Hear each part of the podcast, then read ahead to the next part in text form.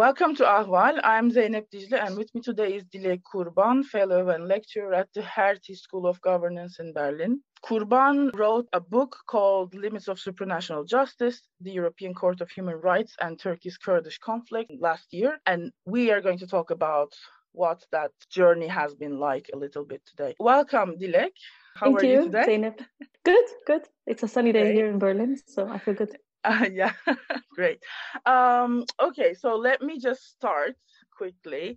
Your book is a really it's a heavy book. In the beginning of your book, you talk about human stories from Silopi and Cizre Kurdish towns in the southeast of Turkey in 2015 during a complete lockdown that encompassed several provinces and many, many towns, and that lasted for several months without a break in certain places. You talked about eh, specifically one story where an elderly woman was killed by gunshots from uh, an armored vehicle, and her family fought to have her buried properly according to their own faith the family they appealed to the european court of human rights and that ended up in a certain way. So you use these examples to serve a purpose for your book. Tell me about what happened a little bit and then tell me why you chose that example, please. Mm-hmm. Thank you, Zeynep, for the introduction. I mean, perhaps just a few words about, by just by way of background and information in terms of why I wrote this book and how I wrote it. This is actually the book itself, the story has been on my mind really for, well, maybe for 15 years, certainly over, maybe more than that. I met um, Kurdish lawyers, a group of Kurdish lawyers in Kurdish region back in 1998. At the time, I was a graduate student, a very young graduate student, a master's student in the US. And I was part of an international fact finding mission, working as a translator to help American and Kurdish lawyers and legal experts talk to each other. And I was very, very impressed by the resilience of these lawyers because it was 98 um, there was mm-hmm. still a state of emergency in the kurdish region. This group of lawyers in the diyarbakir themselves arrested uh, they were held in prolonged um, detention at the, in the mid 90s on terrorism charges. Some of them were tortured subject to ill treatment. And i was really really impressed. Um, and they among other things they told us about um, their ECHR, European Court of Human Rights. I'll call it ECHR just because I'm used to it. Yeah, sure. ECHR um, litigation, you know, that they, you know, took their cases to the ECHR. And by then already they had won a few uh, landmark judgments, really. And mm-hmm. I was mm-hmm. very, very impressed by this. You know, how is it that these very, they were in their early 30s, um, and um, how is it that they really managed to litigate at the ECHR under emergency conditions, although none of them mm-hmm. spoke were English. They didn't have international connections. Um, they did not until they, you know, petitioned the ECHR. I didn't know anything about the European Convention on Human Rights or the individual petition mechanism, um, etc. So I was truly, truly impressed. So and then you know years, you know, I ended up studying law myself in the United mm-hmm. States, and then but then I went back to Turkey afterwards to be part of the democratization process at the time when you know we believed that it, something was happening in mm-hmm. turkey and started working at a think tank and during that time i reconnected with them many of them and and i had really multifaceted relationship um, with them i started doing field research academic research so field work um, on various issues internal displacement human rights etc so I interviewed some of them. We at the think tank that I worked, Turkish Economic and Social Studies at the time, TESEV mm-hmm. Foundation, we did um, collab- collaborative projects together with bar associations and NGOs in the region. I became friends, very good friends with some of them. So I was always in touch. You know, we would have dinners together. Um, mm-hmm. So you know, and of course I watch them. You know, I follow them. Um, you know, I did participate in observation in their internal meetings, etc., public gatherings. So this, but the idea, you know, the I kept coming back to this. I always wanted to write the story. Years later, long story. I ended up doing a PhD at Maastricht University. That PhD dissertation ended up this book, in this book that you mentioned, which was published by Cambridge University Press in November 2020. Now, so the story really, I mean, the my focus in terms of time frame is really between uh, 1987, which is the year when Turkey accepted the right to individual petition to the ECHR, and 2012, which is the year when the right to constitutional complaint entered into force in Turkey. Mm-hmm. So that's really the focus of the book, right? But and the, the, the, the events that you alluded to at the entrance, which, which is how I indeed begin my book, that have they started in summer 2015 and continued until end of 2016. The reason I mm. started with that story, Taybet Inan's story, and that you know the curfews and the gross violations is to really first of all it's really it's just a remarkable and in the very negative sense of course mm-hmm. story you know i mean ha- and and of course that happened in 2015 in and this is really different from the 90s in a way in the sense that by 2015 turkey was an eu accession country mm-hmm. so assumed to have fulfilled the copenhagen political criteria where there's supposedly rule of law democracy etc and at a time when the eu in the leadership of the german government was engaged in really deals with the Turkish government for, for this migration, you know, the infamous mm-hmm. migration deal. That was happening around that time. And yet this woman, this old woman, as you said, she was shot um, down in front of her house because she happened to be outside during the curfew. I mean, what was she doing? She was literally coming back home, visiting exactly. her neighbor across the street. You know, that's mm-hmm. all she was doing.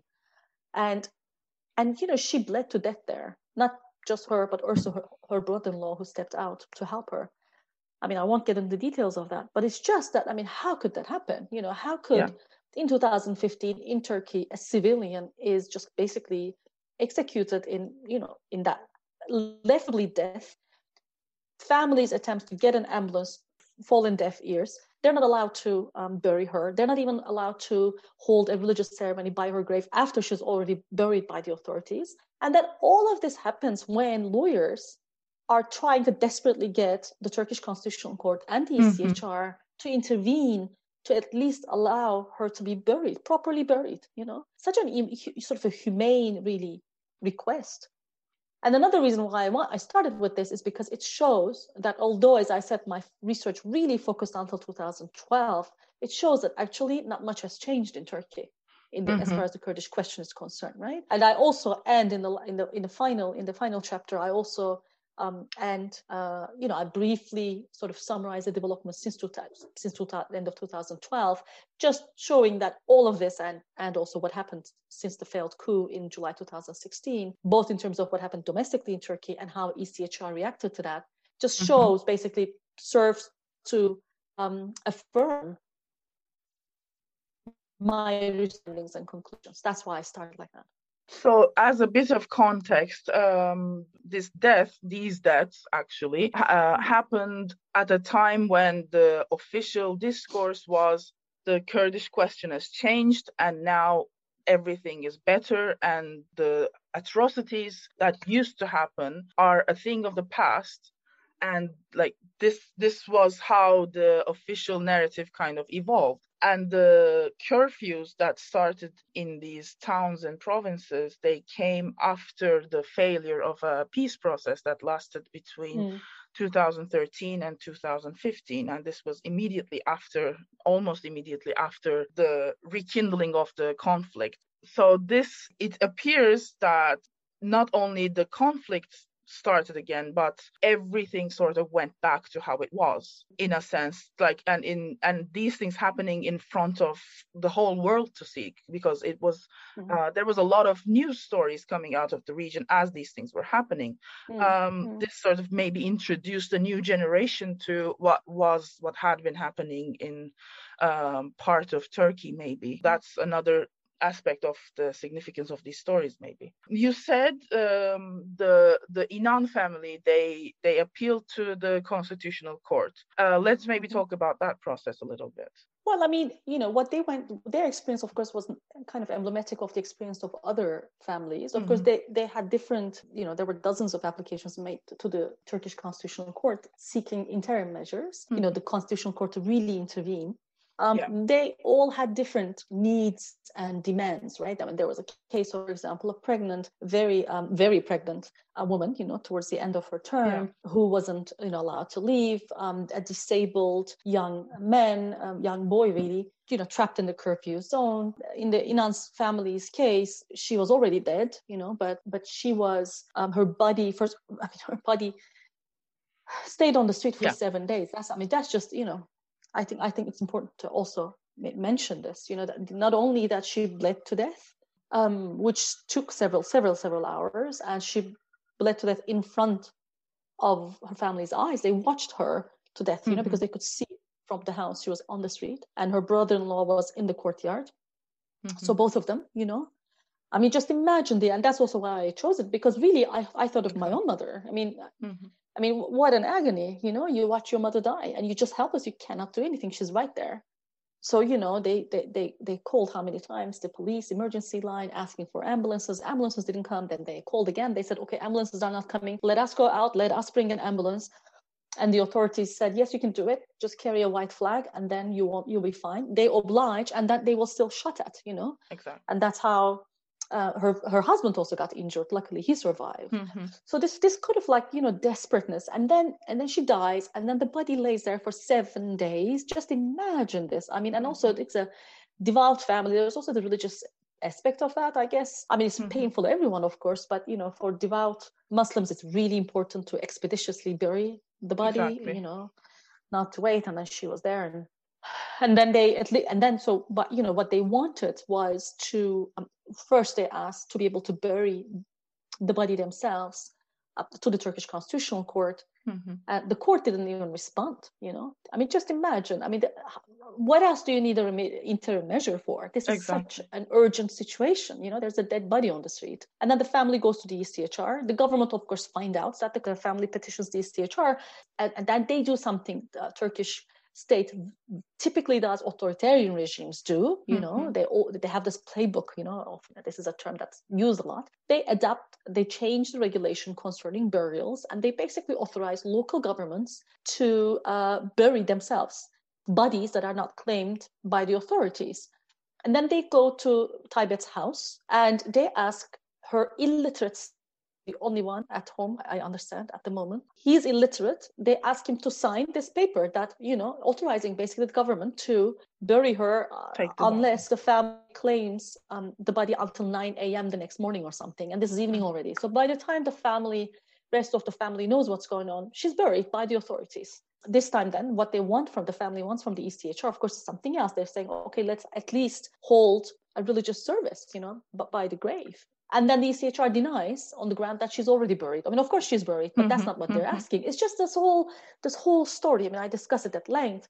Um, and also the fact that when she was buried by the authorities, she had 11 children. Only mm-hmm. two, um, two, of, of her children were allowed to be there. I mean, just imagine you're on top of that, you're denied um, to say goodbye to your mother. It's just basically what this shows is that it's nothing new, of course, but this this sort of not just utter disregard of human life, but also dignity. This sort of this really it gives a message to the Kurdish people, no, that that you really don't matter. Your religious beliefs don't matter. Your life doesn't matter. Your family bonds don't matter. You're just not worth a thing. And we'll we'll just do whatever you want with you, live or death. You know, and and the fact that the ECHR did not see this, I just I mean, I wasn't very surprised, but you still is a surprise. You know, you kind of have these very mm-hmm. different feelings when you look at these cases. I mean, how, how did they do that? How really did they do that? The way they did it, of course, was they completely deferred to the Turkish Constitutional Court. Mm-hmm. ECHR said, you know, uh, and and that uh, that has been very um, emblematic, really, since 2012, when the mm-hmm. uh, constitutional complaint mechanism entered um, force in Turkey. This kind of almost, well, really unquestioning deference to the Turkish Constitutional Court. You know that if if, if the court has um, ruled in a way, then then it is true because it's an effective domestic remedy. These ECHR's eyes. It does seem to be a turning point that the constitutional court steps into into the process and before this we see a lot of convictions against turkey in the in the case of um, several hundred cases in uh-huh. during the 90s we see many convictions for turkey turkey is ordered to pay compensation and i think not much else right after 2012 maybe we see a shift in this trend so why do you think this is you mean a change in the sense of like, uh, more cases are being rejected more cases hmm, okay, are yeah, lost yeah, in yeah. the sense in, yeah, in terms yeah. of the applicants yeah exactly and i would if i may Zeynep, perhaps briefly sure. um, actually take our listeners a little back in time, just a little bit. You know, I don't want to sort of um, talk too much about this, but I think it's important to understand the context. You're right. You know, in the, the, one chapter of my book is about is really a very detailed, in you know, process oriented sort of in depth analysis of the ECHR's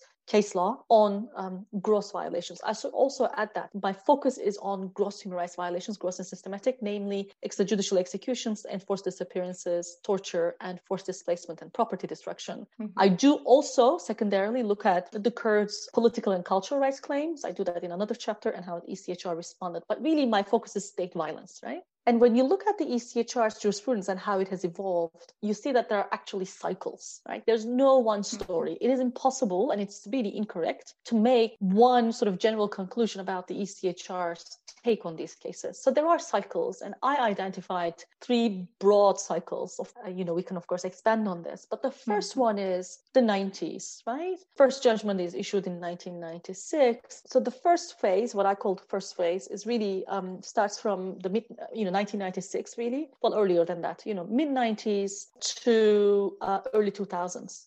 So during this time, you see a court, which is the ECHR I'm talking about, of course, which is relatively speaking open to the justiciable claims of Kurdish victims, open to Kurdish legal mobilization, quite understanding of the kind of you know small procedural errors um, that they make in their applications very um, sort of flexible really in its admissibility rules not on its evidentiary rules. I mean, there's also a lot mm-hmm. to criticize in this period as well, and we can talk about it later if you want. But more or less speaking, you know, sort of a court that sort of in understanding that in recognition of the fact that there are no effective domestic remedies, basically, mm-hmm. that the Turkish judiciary was not doing anything, was not exercising any function in terms of overseeing the authorities, and that there was actually judicial complicity. These are, of course, I'm saying mm-hmm. that the ECHR mm-hmm. never said that, but you know, you see that there was a you know, recognition of that. So they basically allowed, of course, on a case by case basis, on an individual basis, the Kurdish victims to directly come to Strasbourg without having to exhaust domestic remedies, right? Because the domestic remedies weren't functioning. Of course, here the court could have done more, which is what the Kurdish lawyers asked. Mm-hmm. To actually find and conclude and declare that there was an administrative practice, a state policy of violence, basically, that this was a matter of state policy. People were being disappeared and executed, and that this was discriminatory because it was against the Kurds only. And that would have made things much easier in a way for, for in terms of uh, admissibility but at this time every case had to kind of start with proving that this was a thing that happened to kurds exactly. in a systematic way okay Exactly, exactly. Even if those those claims were made, and they were made, mm-hmm. the court was always closed to those claims, to discrimination claims and mm-hmm. administrative practice claims. The court never accepted these. What it did allow really was to say, okay, you can on a case by case basis, I'm going to, you can come to me you know, for those violations that occurred in the emergency region, right? Um, mm-hmm. You can come to me directly without exhausting domestic remedies because it showed that domestic remedies basically effectively didn't exist. It was impossible to, to exhaust them. But the thing is, had it found an administrative practice Mm-hmm. that would have alleviated the applicants from this burden. You see, then they would not have to show that they tried to exhaust the domestic remedies. Mm-hmm. The court didn't do it. But still, what you see in this period is, a, you know, sort of flexible, more or less open court and very strong judgments, right?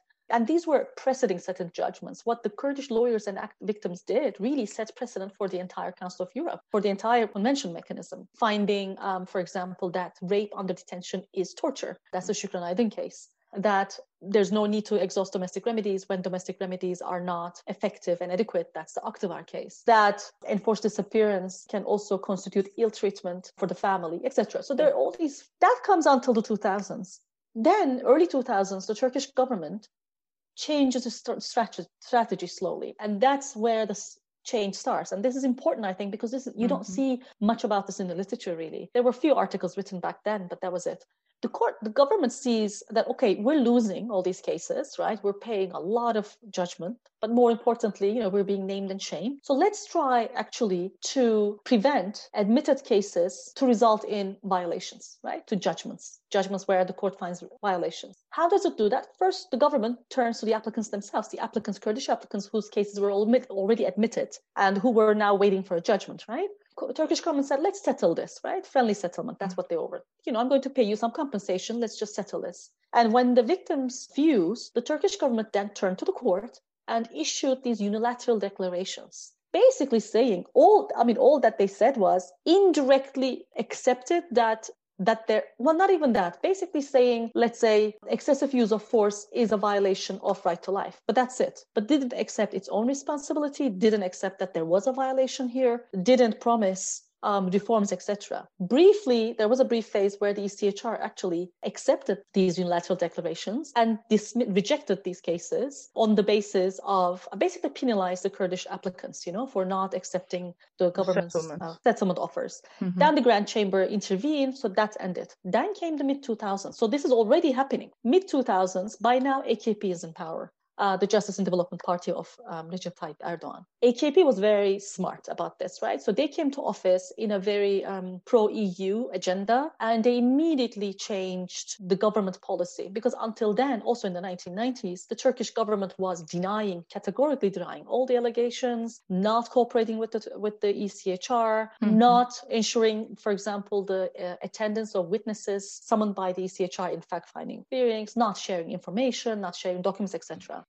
Erdogan government, what they did is, you know, we're opening a new phase. We're going to start uh, collaborate with the international community, including the ECHR. So they really be started being much more collaborative. And then they passed these EU reforms, right? The really the goal wasn't ECHR. The goal wasn't to execute ECHR judgments, really, was to get an accession status with the EU because the EU had made Turkey's execution of ECHR judgments a condition for accession, right? it had to do it. So among the things that the Turkish government did is to pass this compensation law in 2006, right? It's a law that was passed to give compensation to quote victims of terrorism and counterterrorism. The real goal was because there were thousands of Kurdish cases that were still waiting before the ECHR. The government knew that, and they particularly targeted these um, group of cases concerning forced displacement. Mm-hmm. Right, and so the government said, you know, I'm going to give compensation, and the ECHR, based on this law, before the law hardly even entered into force, found the law and the commissions established under the, the law to be effective remedy, domestic remedy, and issued an inadmissibility decision mm-hmm. rejecting a total of 1,500 cases. I mean, the numbers are a bit ambiguous because the yeah, court yeah. somewhere says 800, somewhere says 50. The court itself is not clear about this, but somewhere 800 to 1,500. But that's really remarkable. And that happened with the İçyer decision, and that was 2006. So if you ask the Kurdish lawyers, they don't talk much about this first thing that I told you about, the first phase, the unilateral declarations, the Akman judgment, for example, or TA judgment, Tahsin Acar, that those are the judgments I was talking about. But the İçyer decision really was a turning point for the Kurdish lawyers because it really, with one single decision, the court drastically changed its image in the eyes of the Kurdish lawyers and its legitimacy was shattered. Because the reason why they were so disappointed and could not believe is that the court contradicted its own jurisprudence. Because until then, court had said time and again, pretty much in every judgment, that effective remedy under Article 13 of the European Convention on Human Rights means when you're talking about state violence, when you're talking about gross human rights violations requires not just compensating the victims, but also holding perpetrators accountable. So there's compensation mm-hmm. and there's justice. The compensation law in Turkey provided only compensation. There was no there was no talk even of justice. Yet the court approved it. Right? And then came 2012, where the AKP government this time said, okay, I'm going to what I'm going to do is really a more wholesale sort of solution, not just to Kurdish cases, but mm-hmm. all cases, right? By introducing yet another layer of domestic remedy, which is the constitutional complaint mechanism, which again was a requirement of the EU. But this time, the goal was not just because by then Turkey was already in, had accession status, and it was abundantly clear that the EU process wasn't going anywhere. Mm-hmm. But the mm-hmm. ECHR was still there. There were all these, you know, thousands of, hundreds of thousands of cases, and the Turkish government said, you know, I'm going to introduce a constitutional complaint mechanism. This is around the time that the European Union actually actually expanded and the Council of Europe had new members. And so the caseload of the courts was also increased, right? Exactly. Very, hmm. exactly. Very true. I mean, of course, Erdogan, you know, the government was aware of that, right? I mean, there was, um, the court already had a very um, problem with its docket, but then until the enlargement, but with the enlargement and accession of post-communist countries, it just became unmanageable. It, and that's true, right? The court has a docket mm-hmm. crisis. That that is undeniable. So that's what I discuss in the book also. You know, all, there are all these domestic and international legal political developments that are happening that then define the sort of where one cycle ends, another cycle begins. So the government found uh, an ECHR that was very prone to cooperation, that was more than ready for that. That's why the ECHR has been so, you know, by invoking the principle of subsidiarity, it was so open really mm-hmm. to send cases to immediately back to the Turkish domestic legal system for the exhaustion of domestic remedies. So this is how the court treated cases coming from Turkey. So one reason is uh, apparently the sheer volume of cases coming from Turkey on top of the already high caseload of the court. But barring the unwillingness to maybe resolve the political aspect of these cases. How could the ECHR have been more effective? What could the court have done that didn't do? Thank you for this question. I mean, because that really allows me to um, sort of talk briefly about my main argument, really, in the mm-hmm. book.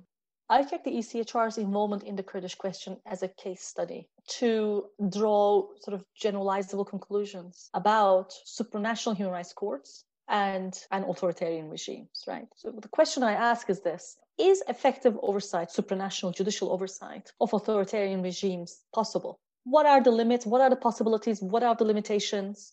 And I'm particularly talking about authoritarian regimes engaged in state violence against minorities. This is very important because state violence concerns gross and systematic human rights abuses. So that's really these are the kind of violations where the need for human rights courts is highest, right? Mm-hmm. That's where you really you really need if somebody's disappeared, you know, by the authorities, you do need a human rights court. And when the domestic judiciary is not doing anything. And the minority part is also very important, in this case, the Kurds, because by definition, minorities are subjugated really the behest of the majority, right? Because they will never, they just are not allowed, able to come to power right? Unless they do so with coalition, etc. So they're not able to really change the rules of the game mm-hmm. to, you know, by politics. So therefore, these are the cases where judicial review is really important domestically and internationally for the protection of minorities. So that's the research question I'm asking, right? And authoritarian regimes are important because in authoritarian regimes or autocracies, there is in these circumstances the the need for supranational judicial oversight is very, very high because courts, domestic courts,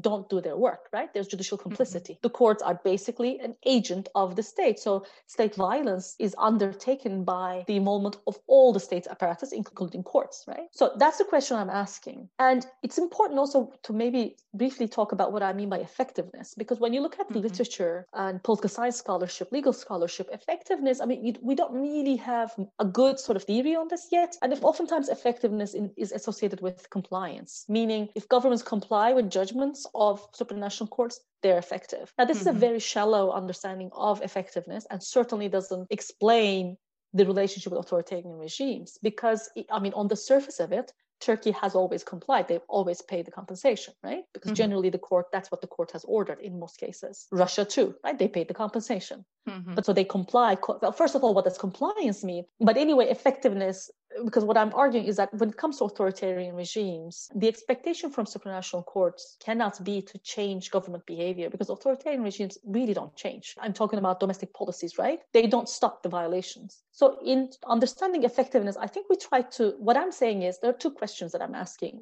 One, has the supranational court in question, in this case, the ECHR, in colloquial terms, done its best, right? Mm-hmm. Could it have done something more? Mm-hmm. And in more sort of uh, maybe more, legal terms, has it really exhausted its jurisprudential tools and resources? Has it used all everything in its power mm-hmm. in looking at these cases? And the second is more the legal mobilization aspect of it. Is it open? Has it been open and remained open to victims and their lawyers right? So these are the two questions that i'm asking. And when you look at the first the court has never even in this first phase that i talked and i call that the golden age you know the peak mm-hmm. of its engagement in the kurdish cases even then the court has never exhausted its tools and resources. What i mean by that i mentioned already before on the Article 14, this anti-discrimination, you know, the convention provision prohibiting discrimination. The court never mm-hmm. found discrimination against the Kurds, which is of course remarkable. No, I should always also say this is not typical. I mean, that's more characteristic of the court's jurisprudence in general. Never found administrative practice, although there was one. It did hold fact-finding hearings initially, um, mm-hmm. against Turkey. And, and they were very important because what basically happened was because the Turkish judiciary wasn't doing anything, there was no investigation at, at all. And the Turkish government was flatly denying all the allegations the court had to basically determine the facts itself. And so the commission at the time, we had the European Commission on Human Rights, the commission came to Ankara, to Diyarbakir to hold hearings, to talk to victims, to mm-hmm. um, get the testimony of government officials, etc., to really, really function as a first instance court, which is something very extraordinary for a supranational court to do that. They did that, but then they stopped doing it. And that I think is a mistake. Another thing is Article 46 judgments, what are they called? What they're called Article 46 judgments, where the court goes beyond ordering compensation but also asks the government to take certain measures to put an end to these violations. The court always had that authority under 46, right? And only in the two, mid 2000s, the court started to issue those judgments very, very late. For example, one case mm-hmm. the court could have said was stop the village guard system. These are the use of civilians as paramilitary forces, armed and paid by the government. On evidence, what I find really just incredible from a human rights perspective is that the court has a very high standard of proof, evidentiary, you know, standard of proof. It's you know beyond reasonable doubt. Mm-hmm. It expects applicants, human rights victims, to prove their allegations beyond reasonable doubt, which really is a threshold from criminal law. I mean, in criminal law that's normal, right? But in yes. human rights cases, is that really necessary? And the court and is it possible? Maybe is is a good exactly. question. Exactly, exactly, exactly. Mm-hmm. Because just think about Zeynep Hanım. I mean, we're talking about enforced disappearance, right? The Kurdish victim comes and says, the state disappeared my son. Mm-hmm. And then the court says, prove it. So prove, for example, first that How? he is really disappeared, right? Second, prove state responsibility, meaning prove the detention. And mm-hmm. then they ask, and the court asks the Turkish government. The Turkish government says, gives all these, you know, submits these custody logs, which are of course false. Says, no, we never even detained. He was never detained. So how can you, in such a case, and when you have an authoritarian regime, when the courts, domestic courts don't do anything. Prosecutors don't do investigations. So all you have really is he said, she said. Mm-hmm. Even in these cases, the court did not lower its threshold, which, by the way, I should also notice was criticized within the court too. There were dissenting, very strong dissenting opinions. Mm-hmm. Circumstantial evidence. One of the things that the court could have said, for example, okay, in these cases, because state is, you know, the government is denying, I'm going to accept circumstantial evidence, meaning media mm-hmm. reports, reports of international domestic human rights bodies, etc. And what is interesting is that the Inter-American Court of Human Rights, which is another supranational human rights court for the inter- for the Americans, they did all of that. And from the first judgment, you know, and their first judgment happened to concern enforced disappearance case against Honduras, a very famous Velázquez mm-hmm. Rodriguez versus Honduras judgment. There, the court did everything that the ECHR didn't do, and the ECHR didn't do it, although it issued hundreds of judgments, you know, judgment after judgment. A similar case keeps coming before the court, uh, ECHR, I mean. But the Inter-American courts from the first case said, A, first, they accepted circumstantial evidence, they accepted media reports, they accepted human rights reports, and based on that, basically drew a picture, a profile, a victim profile, and concluded not just the applicant's son, I suppose, I don't remember now, in that case was disappeared, but that there was a mm-hmm. policy in Honduras of enforced disappearances. In the case of Turkey, the ECHR did not even accept Turkish parliament's reports on extrajudicial execution, for example, mm-hmm. as circumstantial evidence, or the Council of Europe's non-judicial bodies, you know, the torture committee, the UN, various committees um, and representatives, all of that, all of that was there. That's what I mean that the court has never exhausted. They could have done more. Again, I'm not saying that had the court done all of this, Turkey would have stopped disappearing people. Although I think it could have worked when the EU was still an important actor in Turkey, right? So there was this phase. was a golden, it's a missed opportunity. But at least it would have been effective in the sense that at least it would have put pressure on Turkey. It would have helped the Kurdish victims to raise international awareness. I mean, you mentioned earlier, you know, you started with the 2015 events and mentioned that, you know, there was press coverage about it. But, you know, I was mm-hmm. in Europe. Here, there was nothing about that. Europeans still don't know what happened in Turkey, right? Right. Had the ECHR intervened, had the ECHR issued the interim measures, the story would have been different. So, at least in terms of recognition, and of course, there's the element of having your day in court. It's very important for victims of gross violations, at least to have some some judge to listen to them, right? Even if um, it's a supranational. So, in that sense, I argue um, that the ECHR actually hasn't been effective. And it's interesting mm-hmm. because the foregone conclusion of scholarship is that it's been the world's most effective human rights court. But of course, it doesn't explain the Turkish case. You do mention in the book that scholarship on the often treats Turkey as an exception exception and like right. it says the court is exceptionally effective except in this case which is the Turkey's case. And I remember in recent months, uh, we saw several cases of disappearances. They've mm-hmm. fortunately been very short disappearances, but it makes you think that maybe if we didn't have the tools that, we have now at our disposal, these could have turned into what happened yeah. in the 90s. Um, yeah. I remember one story from a couple weeks ago, actually, where the brother or the nephew of prominent political family made prominent due to state violence again. The son gets taken into police custody, and then when the family inquires, they are told that he isn't in custody. And mm-hmm. they file a missing persons report and say, okay, if he's not in custody, our son is missing. And it turns out that six days later, this man turns out and he says that he was held in a torture center yeah. for six days. And yeah, Gökhan Güneş case. Mm-hmm. Exactly. So this maybe took only six days in 2021 because of social media because exactly. everybody has a yeah. phone because we have recordings exactly. of this man being taken into the car and like driving away and we have proof we have physical evidence at regular civilians disposal to actually prove something so basically we can say maybe that the way the court treated these cases in the 90s when the, these tools were not available to anybody. Maybe that behavior was more appropriate for this time and even maybe not today because not everybody can record everything. Even like now we can prove it and now these people turn up, but maybe this is indicative of what actually happened 20 years ago. Sure.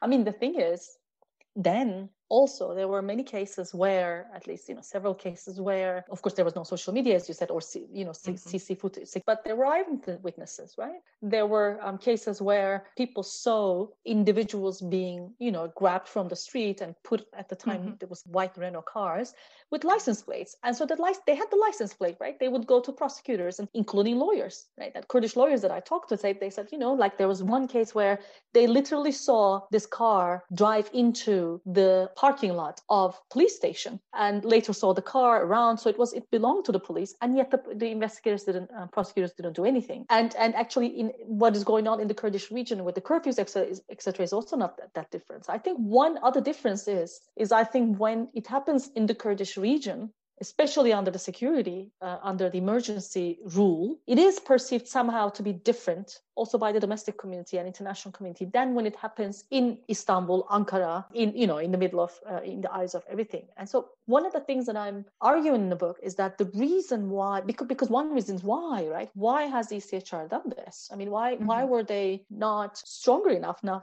especially in the 90s when they did not have a docket crisis right because now everything is about that yeah basically they just don't yeah. want to deal with these cases and I, I mean the reasons that I that the, the explanation that I give is one has to do with counterterrorism. And I think that's really important because the government, the Turkish government, always used that counterterrorism defense, right? Mm-hmm. And they said, well, I mean, even if violations occurred, they were unintended consequences of counterterrorism. So I think one of the biggest misfortunes of um, the victims and the Kurdish lawyers who were trying to get relief from the CHR was the PKK and the armed conflict so long as you have that, the international community, certainly in Europe, the EU too, always kind of is much more differential to the Turk to the government, right? They, they will give and the government in the ECHR in its speak will give wider margin of appreciation, more room for maneuver to the government. But they never really the ECHR never also questioned it. Another, I mean, going back to tools and resources, emergencies by definition are supposed to be temporary, right? Mm-hmm. I mean, governments can resort to inter- emergency, but there has to be a threat to the life of the nation, for example, and they're supposed to be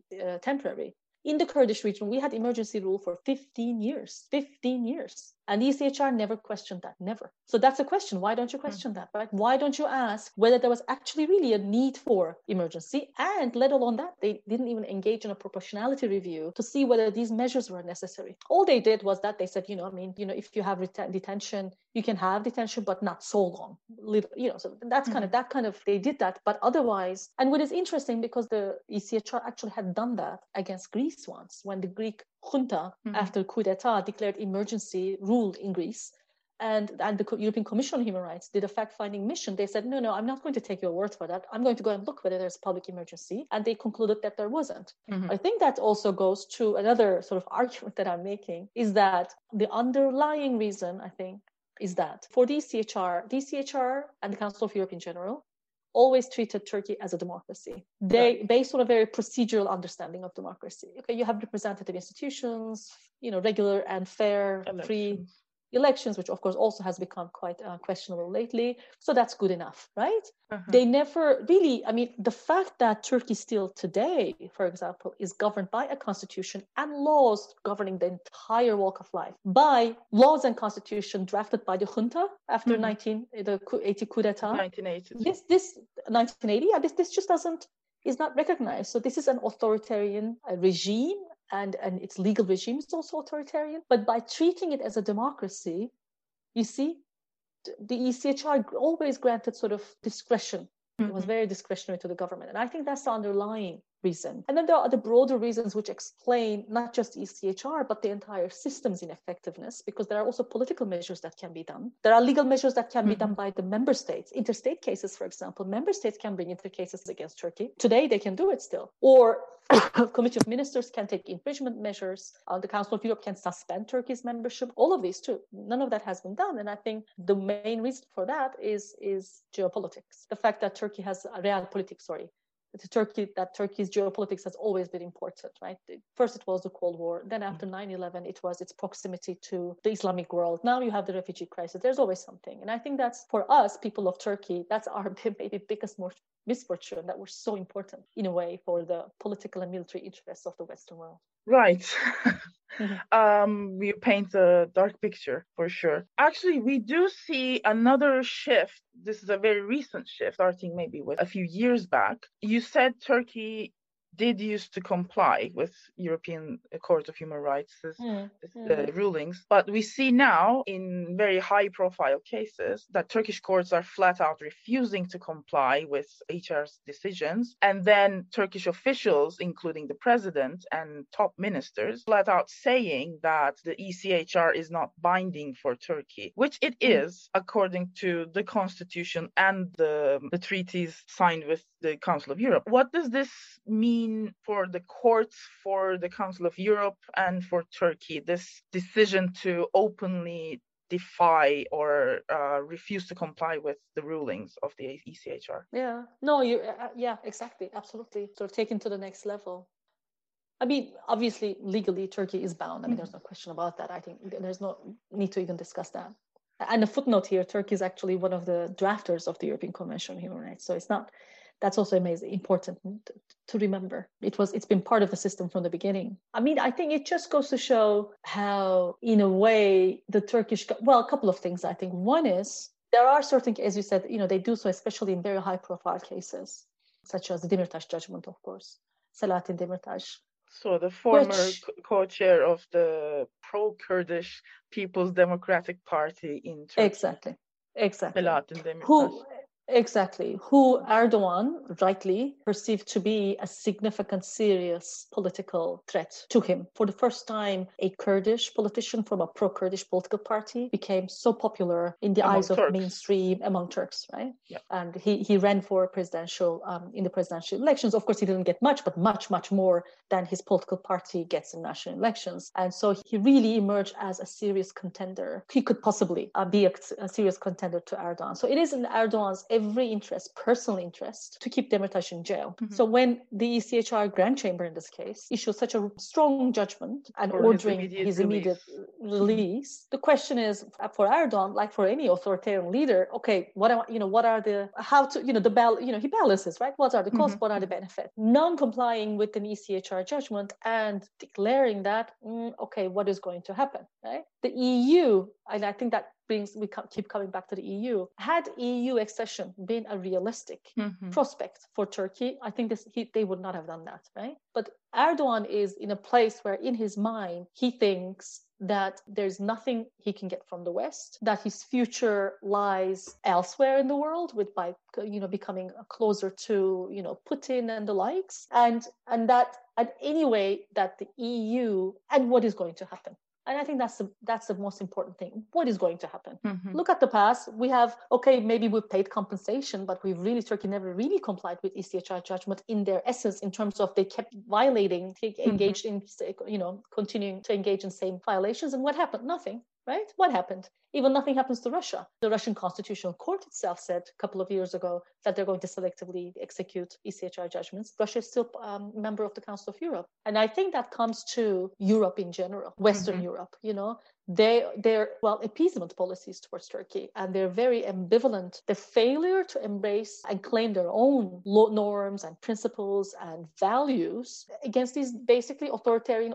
autocratic regimes. Erdogan knows very well or believes maybe rightly so, that he will not face serious sanctions, certainly not from the EU or not from the Council of Europe. Turkey will not be suspended. You know, mm-hmm. I mean, okay, he will naming and shaming doesn't matter because it's been, you know, he's been named and shamed so long. You see, he has much more to lose. He believes, I think, rightly so, from Demirtaş's release for his own personal political future than this crisis. Let's put it that mm-hmm. way with the EU and the Council of Europe. I think so long as European governments, of course, you know, they're the ones that matter in the end, take it seriously and uh, give an anti-appeasement policy and take, you know, consider real sanctions. And I'm talking about, for example, canceling Turkey's accession status, that kind of real, mm-hmm. or suspending Turkey from the Council of Europe. Of course, it's going to do that because, you know, why not? I remember High Representative of the European Union, Josep Borrell, in November, I think, while the EU was discussing whether to impose sanctions on Turkey, I remember him saying that basically there was nothing much the European Union could do at the moment under its current structure because of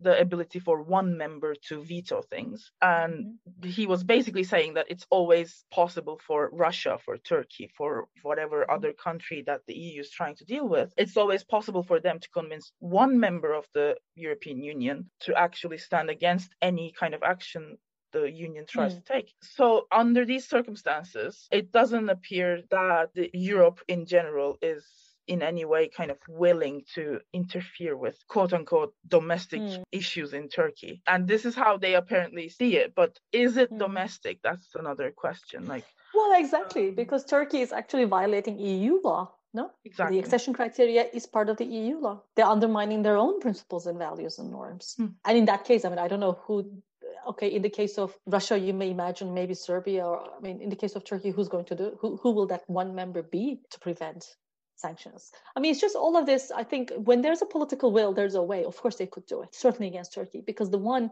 Russia is a different story. Russia is really powerful. But when you compare Turkey with the EU, I mean, who has the power here? The EU in every way. Uh, financially, just think of foreign direct investment. Think about all these, uh, you know, trade deals and agreements and etc. The accession status has a worth. It means it means basically EU is guaranteeing to the international community that Turkey is based on the rule of law. That's what it means, mm-hmm. and hence comes the foreign direct investment. If it's suspended, well, what that's going to harm Turkey. It's just I, I mean, just to give you an example, um, Navalny, of course, you know the arrest of Navalny is mm-hmm. is terrible, has to be condemned, obviously. But just think of that. I mean, EU is going to introduce sanctions against Russia based on that. E- U.S. has done so, if I'm not mistaken. Demirtas, mm-hmm. who is who was the co-chair of a political party which was the third largest political party in the Turkish parliament, second largest opposition party, who got votes of 6 million people in Turkey, who is an elected politician who has democratic legitimacy, has been in jail on prolonged detention since 6 November 2016. And there's the you know Grand Chamber judgment finally about him. And yet, what's going on? What's ha- what's being ha- you know Mammadov, the famous Mammadov case in, against Azerbaijan, which is the first case where the Committee of Ministers actually used the infringement mechanism, available infringement mechanism against Azerbaijan because of its non-compliance with this judgment, concerned a leading NGO, a civil rights activist in Azerbaijan. Certainly, again, you know, held in arrest, which of course has to be you know done something something, but it you know was one person who was arrested and held in detention, and there was no compliance with ECHR judgment, and the infringement mechanism was prolonged. Well, think about Kavala. Think of everyone else. I mean, with Kavala, of course, there's also again an ECHR judgment calling for release. The, you know, there are like thousands of people, civil society organizations, activists, elected Kurdish mayors, elected Kurdish parliamentarians are in jail in wholesale. you know, mm-hmm. Mm-hmm. I, I, and yet I just you know when you look at this whole, it's it's just it's mind-boggling. I just I find it really appalling. Right, exactly. So, well, you do paint a pessimistic picture. At this point, I want to ask why do the Kurds, why do the Kurdish lawyers, why do they keep going to the ECHR? Why do we keep pushing for this avenue? Yeah, I mean, it's an important question, isn't it? Why, why keep going? And it's, of course, something that I asked lawyers themselves in, in our interviews. I mean, the reason why they do is obvious. Well, first of all, you know, when you're a lawyer, you have to, you know, represent your client in, in, in the best way, and you have to do everything that you can. Um, you have to exhaust all available legal remedies to, to seek justice. So they, first of all, have a professional responsibility to do that. Uh, the other is, you know, one lawyer told me once, well, he said, she said, you know, it's become like a habit. You know, it's like it's like going to the appeals court. You know, that's like the next thing you do So they do it more out of habit than conviction because it's just mm. that's what they've done. So they do, you know, ah, okay, there's ECHR, let's go there, you know. But but it is, I think, I mean, it's really it's sad in a way how the ECHR and the broader human rights community in Europe has, in a way, lost such a great and important ally. The Kurds have Kurdish lawyers I'm talking about have been there, you know, since the uh, early 90s, the first time they started petitioning DCHR. As I said earlier, they really they wrote the bedrock of the court's jurisprudence. Not wrote, of course, but they enabled, mm-hmm. yeah, they facilitated, enabled the court, invited the court to address these issues, and uh, which led to the emergence of the court's bedrock jurisprudence on state violence. And beyond that, the ECHR very important. There's a very important judgment, the Opuz case, which is very well known in, in the you know, human rights community, which concerns violence against women and where the court for the first time found violence against women to constitute discrimination. This case is known by everybody, it's in every textbook, but ask uh, European legal experts and academics the names of the lawyers who got this, who won this judgment. They will not know. They are two Kurdish lawyers. Those two, actually, who were among the group of Kurdish lawyers that I met in 1998 that I mentioned earlier, who were tortured right. and held in pretrial termination. So they're, they're part, they are part of actually the human rights european human rights community mm-hmm. but they've never really been treated as such in a way and it's just it's really sad that they are so disillusioned with the ECHR and that the ECHR lost this very important ally. But of course, they are also cognizant that this is part of the struggle. You do your best to make your cases, you know, make your voice heard, and, and, and just keep keep fighting. But I'm one other thing that I, I mean, we didn't get a chance to discuss that, but it is also in the book. Another thing that I'm that I'm hoping, in a way, my book to contribute is perhaps to invite maybe Kurdish human rights lawyers themselves to to look back you know, at this experience and to perhaps ask certain questions about why they hadn't been that effective. Mm-hmm. A lot of it has to do with the ECHR, and certainly, of course, state violence is just impossible. I know. I mean, I'm not going to sit here as, as somebody who never lived in the Kurdish region myself and have not been to, subject to state violence. It, it is it is very very difficult. So obviously, they were fighting a mountain, but they could have also they there are I think lessons to draw there for them as well for themselves mm-hmm. for their practice. Um, and I think that they have in a way undermined their own effectiveness to a certain degree for example by not staying in legal practice you know many of these lawyers that i mentioned have actually demirtas himself he mm-hmm. used to mm-hmm. be a human rights lawyer he used to be an echr litigant and there's just sort of this this uh, what is it called revolving door between legal practice human rights advocacy and politics in turkey mm-hmm. i understand the reasons for that again it's an authoritarian regime where lawyers don't really matter that much where there's anyway rule of law and i understand the frustration that lawyers kurdish lawyers especially feel and why they may see political struggle as better means of gaining um, result. I understand why they're doing that. But as a result, what happened is people like Demirtas, again, he's not an exception, when they leave legal practice for politics, then this hard gained very, very hard gained experience on ECHR litigation, human rights practice is also lost. You see, mm-hmm. it doesn't then doesn't pass on the next generation. And then sort of the new Kurdish human rights lawyers that's almost start from scratch. And I think there are some hard questions for them to ask themselves as well as to why is it that they're not really that still they still don't have that much access to international networks and they mm. are kind of in, in Turkey they are they exercise individual practice. They tend to do this individually. So you don't really they don't tend to cooperate and collaborate with each other in engaging in strategic litigation at the ECHR. They don't share much information with each other. It's a mm-hmm. lot, it's sort of, you know, one lawyer takes the case and goes to Strasbourg rather than, you know, especially when he, important cases are concerned, to really make an effort to to do a very good job too because it's important these cases are important and i think there's something to say about that too you're you're bringing up very interesting points but i do think this what you're describing has been changing from what i can see from the way new generation mm. of lawyers kind of treats the cases but maybe as you say they could probably benefit from kind of evolving into um more like a guild kind of a yeah. understanding where they do teach their next person to come after them. Mm. But as I understand from what I what I read from your book and what you've talked about, this process, this experience of the last 30 years or so, this has been a very manual process of discovery. Like people have built themselves up, built up the practice. As you say, they didn't even speak any European languages when they started. Mm-hmm. So and they mm-hmm. didn't have international law experience. So this is an interesting way that I mean, it, 30 years is not a long time, and I think maybe what has been built up in this time can be considered quite significant, and we can maybe say that the shortcomings could be addressed as a part of the natural kind of evolution of Kurdish litigation, maybe. what do you think? Well, yeah, but it's yeah, it is, but it is also difficult. Many of the favorable conditions have been lost. Mm. Um, in in the 1990s, part of the reason why the Kurdish cases were successful in the sense that they won these important judgments was because Kurds entered into transnational networks with British lawyers and British legal experts. I talk that you know tell that story at length in in, in my book, but um, that really has been effective, not just because British lawyers actually helped them learn the ECHR and the individual petition, but also the Kurds got access to resources, financial resources, mm-hmm. material resources. That is not there anymore. The British lawyers also they moved on to the Chechen cases, you know, and it's true they did. You know, they kind of they left the Kurdish cases and they're now uh, they've been working on Russia. So that's not there. As I said, a lot of the first generation,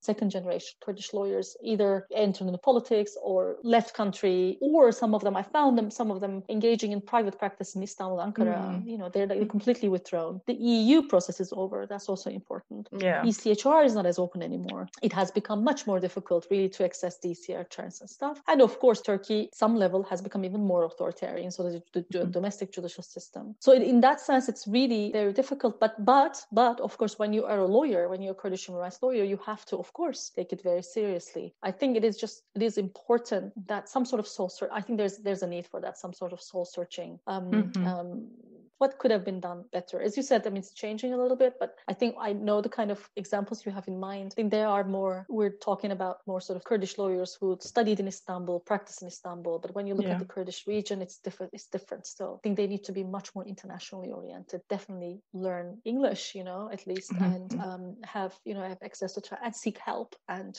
at least, you know, do, do, do, do more there. Um, again, mm-hmm. I don't want to sound patronizing. I know it's very no, difficult, but, but it is important. It is absolutely important. Right. Okay. Well, we try to have a high note, but this is not a very optimistic situation, yeah. I guess. Do you have anything else you want to add? I think it's maybe this thing. I am a socio-legal scholar. I do, you know, it's it's it's a it's mm-hmm. an approach. It's a discipline, interdisciplinary sort of approach to law, which which sees really law as a as a tool, both a tool of progressive change, but as a tool of repression, and and sees law in its context, in political context, that it's not ne- never just about law, and that politics mm-hmm. matters, and of course society matters, etc. I think, of course, we need to take ECHR seriously, obviously, but you know, be cognizant of its limitations and also lack of willingness, really, and I think to recognize that really at this point, what matters is politics and political pressure. And I think that the, the target of the you know us and I us by us meaning those who, who care about democracy and human rights in Turkey. I think the target has to be the European public opinion, mm-hmm. who would then put pressure to their respective governments, who would then perhaps act you know and i think that's really important you know being here in germany sort of that's i see that that's really important. It's not easy it's easier said than done but i think we need to and that's also why part reason why i wrote the book is not just because i wanted to have an academic book and you know uh, address um, the echr and academic scholarship which i do of course but also to hopefully reach a broader audience through of course mediums such as ahval um, podcast. And i thank you very much for hosting me today and I do Thank hope uh, I do hope that my book will contribute, like many others, will be just a little sort of one more drop in that that in in getting the voices of Taybet Inan's family and other Kurdish victims heard and mm-hmm. and and mobilize international public opinion on this. So thank you very much for having me. Um, I thank you more for being my first guest on this new series. Yes, um, it's true. It was an honor. thank you. Thank you. All the best for the next interviews. Oh, thank you. uh, well, this has been a very interesting conversation. Really, again, I thank you for sharing your time and expertise with me and with our audience. Well, until your second book then. Hopefully. Thank you. I, I like that one. Thank you. okay. Thank you. Dilek Kurban was my guest today. And thank you for listening. Goodbye until my next interview then.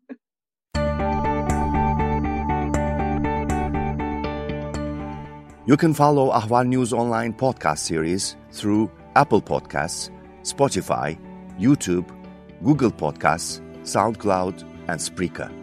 All you need to know about Turkey is here for your ears, mind, and attention. Thank you for listening to our podcast.